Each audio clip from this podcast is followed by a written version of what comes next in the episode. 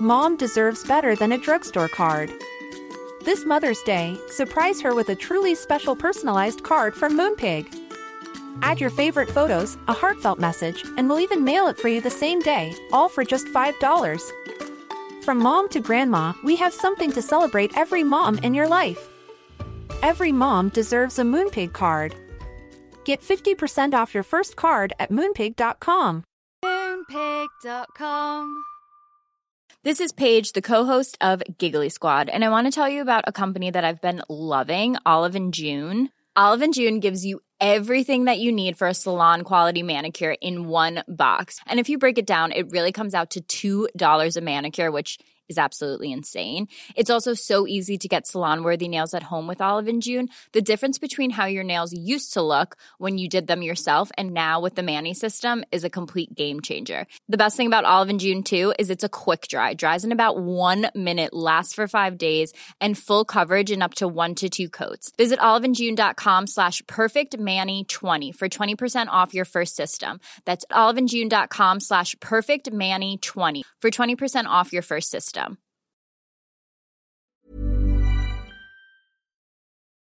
It's April 3rd, 2020. I've been on lockdown since Saturday, March 14th.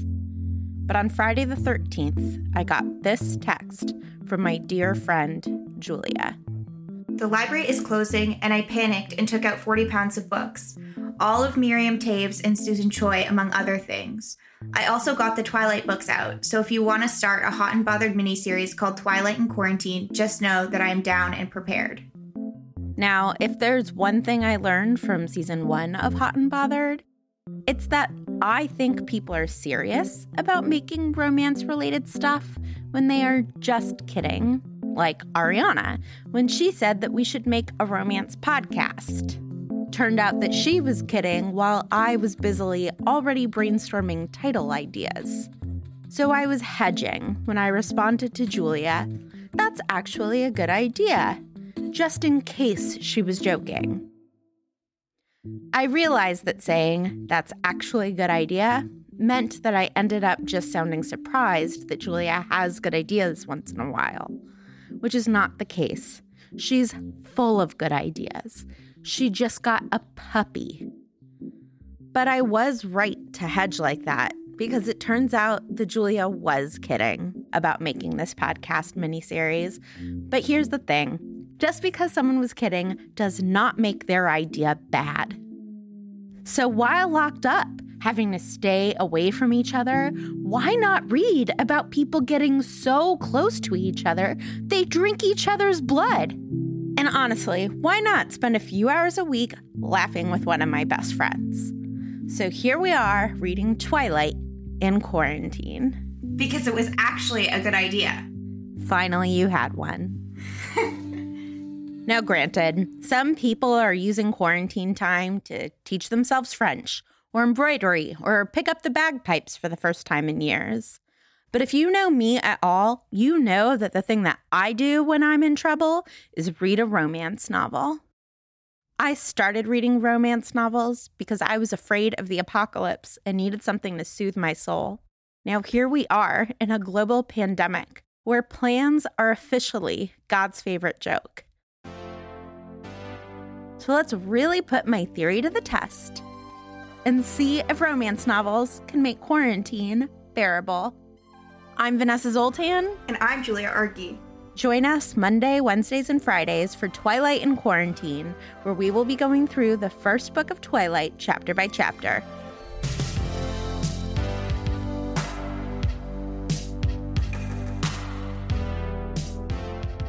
Julia and I realized last season that we had a superpower, which is that we were amazing at giving advice to people who did not ask for our advice. And so when we were thinking about what we would do with Twilight in quarantine, we thought, why not double down on this new skill that we discovered we had and give advice to more people who didn't ask us? Stephenie Meyer and the characters in Twilight. Because arguably, some of them need some advice. They are making some poor decisions. Now, Julia, not everybody is going to have the time to reread this book with us. But to those people, we say, have no fear.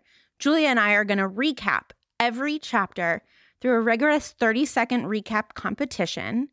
And then everything that you need to know about the Twilight books will be included in those recaps.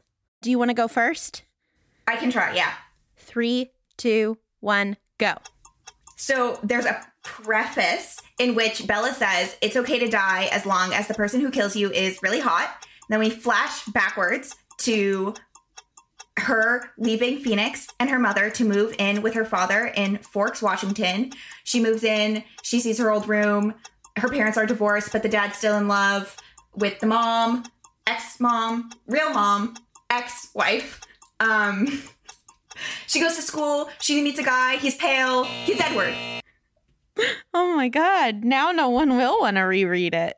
Like once it hits 20 seconds, it goes so fast. Who you gonna call? Pale Edward. Okay. Are you ready, Vanessa? I am. Okay, three, two, one, go. So Bella says goodbye to her mom and the sun and Phoenix, and she's so sad because she's going to this horrible, horrible place, Forks. She goes and sees her dad, Charlie. He's the police chief. He gets her a car. She goes to the first day of high school. Everyone is being really nice to her, and she's like really sad because it's rainy and cloudy. And then she sees the Cullens from afar, and then she goes to her biology class, and she's put at the same seat as Edward Cullen, and he's like so mad that she exists. And then she goes to the office to turn in her sheet at the end of the day, and it turns out that Edward Cullen is trying to switch classes just to get away from her. Great. Wow. Are you worried that now no one is going to want to read the books? Or they're going to read the books and be disappointed that they're not as good as we're making them sound? No, I think they're going to love the extra spice that we put on our recaps. Okay, Julia. So I am basically a Twilight novice. I have seen the movies. Let me rephrase. You made me watch all the movies when we were traveling together last year, and I had no free will. True. But I haven't really read the books before, and all I've ever heard is how poorly written they are. And so we thought we're going to give advice to people who didn't ask us. Let's give writing advice to this dumb Stephenie Meyer. And the place to give advice is where you see faults. So I would like to share with you a fault that I saw with the text, which was Stephenie Meyer is very fond of the word hope.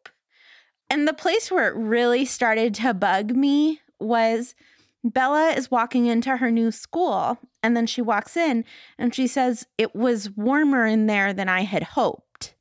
And I was like, Huh, I rarely walk into buildings hoping for a certain temperature. So your line actually reminded me of my line, which was My skin could be pretty. It was very clear, almost translucent looking. And with your line, where she walks into the room expecting it to be colder, this is all just foreshadowing for when she becomes a vampire ultimately with translucent skin and always being cold. Okay, so this is not bad writing where Stephenie Meyer doesn't realize that wanting clear skin without acne is not the same thing as wanting clear skin that's see through. No, it's not that at all. All of that is actually character development for Bella. I mean, I think there could be a lot of finely woven threads that are leading us to an ultimate goal. That is amazing. The ultimate goal being killed by a handsome man. yeah, she can only hope. Or it could be character development of like how planful Bella is, right? Like when she's unpacking, she's like, I'm not going to cry now. I'm going to cry later. And when she leaves Phoenix, she's like, goodbye, eyelet shirt. Like she's a real micro planner. She plans farewells to shirts, which is like not mm-hmm. something I've ever done. So maybe in like hoping for a temperature in the next room or like noticing the difference between clear and a little see through, we're learning that she is like very detailed oriented. I think another when you brought up the distinction between clear and translucent skin, I thought maybe she's been consuming too much teen media about clear skin solutions and she's just been seeing all these Clearasil ads and she thinks that that I already have that my skin is so clear it's translucent. Oh, so you think that it's possible that it's actually meta commentary on the hyper marketing to young people and how it creates body dysmorphia. Genius. Yes. Wow. I, I think that this might happen again and again. In fact, I think it might happen every episode where we think that we are going to give advice to Stephenie Meyer. But in talking about the text closely, we realize that it's actually brilliant and it is teaching us so much. Yeah, your line could have been about big air conditioning. Oh my God. Big air conditioning in Phoenix. Air conditioning is always geared toward men in suits, you know? And so rooms are always too cold for women. So it's probably commentary on that and how she, Bella, has gotten used to the patriarchal way that we condition air. And so has layered up, hoping that it would be that patriarchal way, and then finding out that it's not and being like, I misdressed. I should have kept my eyelet shirt. I stand corrected. Stephenie Meyer's genius, character development, and even just a simple word. So, Julia, it did turn out that Stephenie Meyer did not need our advice, but I do think that there are characters in this book who desperately need our advice. And who are they? So, the first one that I have, I'm curious to hear who you have, but the first person I would like to give advice to in this chapter is Charlie. I feel like Charlie maybe needs a little queer eye energy in his house. Like Jonathan Van Ness and Bobby could come in and do a lot there. For example, take down the wedding photo from your ex wife. Keep it in a drawer, keep it on your bedside table.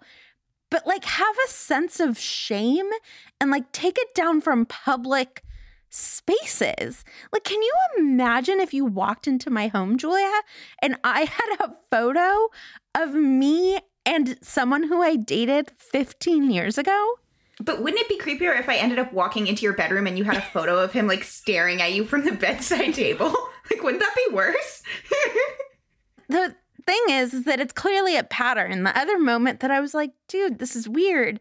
Bella locks the house by like picking up a hide a key. And I'm like, if you want your kid to feel welcome, just make some changes, Charlie. Make an extra copy of your key. Take down your wedding photo. When you've been divorced, maybe maybe wait, but like on the 10 year anniversary of your divorce, take it down. Grieving must come to an end, is the advice that I want to give Charlie. mm-hmm. I don't totally want to criticize Charlie because Charlie in the movie is the only good actor. And he had that mustache. So he does not need Jonathan Van Ness help. True. he has that great mustache in the film. I also had a question about Charlie, and maybe you know the answer to this. Do police officers really not have any other car? Like, does he actually drive the cop car everywhere? I mean, maybe because he's the chief of police? Maybe this is a misuse of funds and there's corruption in Forks. The scandal. I hope that gets later uncovered. Charlie is using taxpayer dollars to go pick up Bella from the airport. It really seems that way. Yeah, Charlie, make some changes. Buy yourself a car, not just Bella. Yeah, he needs to treat himself. That's what he needs to do. Okay, Julia, who do you want to give advice to? My first piece of advice is for Bella, our delightful lead, who suffers from a negative self talk problem. She meets a school administrator and she imagines that the school administrator thinks daughter of the chief's flighty ex wife back from Arizona and just exercising a little bit of self compassion during a big change in her life, I think would serve her a lot in terms of her dour disposition. She's not going to get a man with that attitude. Yet she manages to get Edward through smell alone. Not a man, arguably. That's just a dead man. But of course, I do like interrupting cycles of negative self talk. I think that that's really important, especially when you're projecting them onto like innocent others. Like, at least like claim to your own negative self talk. Be like, I think I'm just that flighty girl from Phoenix. Like, this poor and suspecting woman is just trying to give you your class schedule. You don't know what she's thinking about you. She's probably wondering why your skin is translucent.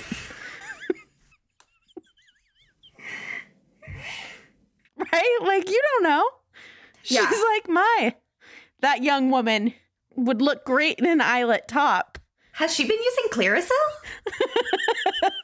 So, I mean, I think the advice is check your negative self talk at the door. But if you can't, then at least have the decency to not project it onto other people. I think that's good. She actually does do a good job of that at the end of the chapter. When Edward is trying to transfer out of the class because of her, I do think it's admirable that she's like, clearly, this can't be about me. It turns out that it is about her, but that I think is the right instinct to like, if somebody is having a ridiculous reaction, I have a habit of making a lot of things about me that aren't especially other people's negative energy that I think I'm perceiving. Like, my mom won't call me back immediately, and I'll be like, oh, I guess she doesn't love me. When really, it's like she was in the shower. I do appreciate that Bella is like, that would be an, a crazy overreaction to me politely sitting next to him in biology class. So it must not be about me. So I do think that we see that Bella can sometimes not project negative self talk onto another, but sometimes she absolutely does. You're right. Wow. It's amazing that she does it in both circumstances to the wrong person. Yeah, but I don't think that it matters that she's wrong. I think that's like a healthy practice, mm-hmm. even though she happened to be wrong. Don't you? Yeah. Better to be wrong than right. That's what I always say. Wow. I don't know you at all because I've never heard you say that. okay, so my last piece of advice today is for the Cullens, which is I think that they should get better at fake eating. Like one of them just trashes a whole tray of food. And it's like, people are going to notice that. I think Edward is actually the best at, of them at fake eating, right? He like picks at a bagel and pretends to put it in his mouth. I just feel like they should take an acting class. Okay, I got a new idea. They should have a like opaque smoothie container and just pretend that they're constantly on juice cleanses and just like drink from something. They can have blood in there or it can just be empty, but just be like we only have a liquid diet and then there's no food waste. Yes, I think it's the food waste more than the bad acting that bothered me. Thank you for helping me articulate that my advice is a solution to your problem. Luckily, I think that if you're 100 plus years old and a millionaire and super hot, do literally anything else but keep going to high school. It's so weird that they keep going to high school. Just stop. It is a weird choice. Like, do something productive with infinite time. Like, we have infinite time right now. And what we decided to do with that is make this podcast, which agreed is questionable, but they have infinite, infinite time and they keep going to high school. I literally have that nightmare. I'm trying to think of like some healthy solutions for them to use their time that's not high school. Coronavirus vaccine, number one. Fighting climate change. Mm. If anyone should be worried about climate change, it should be the immortals. They should take all the plastic out of the sea because they're really fast and they don't need to breathe. I love sea turtles. They could like solve sea turtles. We could still use plastic straws because the Cullens could just collect them all. Okay, I'm glad we figured that out. Before we head out, you haven't read these books before, so what do you think is going to happen next chapter? I mean, I'm hoping that this whole series turns into a really specific serial drama about petty corruption and how they're going to root it out on the like gas gouging level in Forks. And the woman who works in the administration at the high school is going to be made mayor because she is not corrupt and she is unwilling to transfer Edward out of the biology class without a real reason. And so she's a real stand your ground person. And so she gets Charlie's job.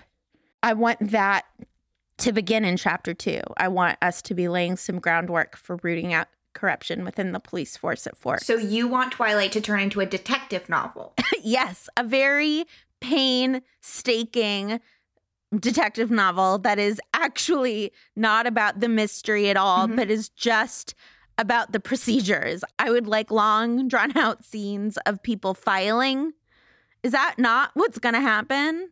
That is actually exactly what's going to happen. Oh man, I'm going to love this book. You've been listening to Twilight in Quarantine, a vampire baby of Hot and Bothered. This episode and all episodes are executive produced by Ariana Nedelman, produced by Ariana Martinez, conceived of as a vampire baby by Julia Argy, and merely attended to by me. We're a production of Not Sorry Productions and distributed by ACAST. Thanks, everybody, and we'll talk to you in a few days. Talk to you later.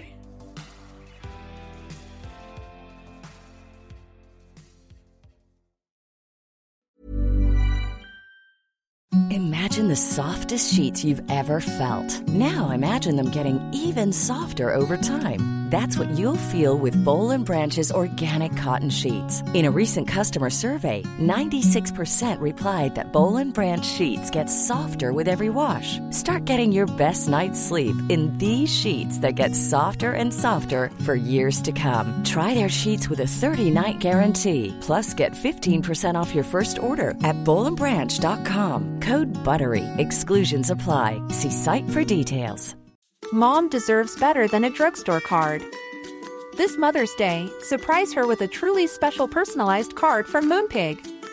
Add your favorite photos, a heartfelt message, and we'll even mail it for you the same day, all for just $5. From mom to grandma, we have something to celebrate every mom in your life. Every mom deserves a Moonpig card. Get 50% off your first card at moonpig.com. Moonpig.com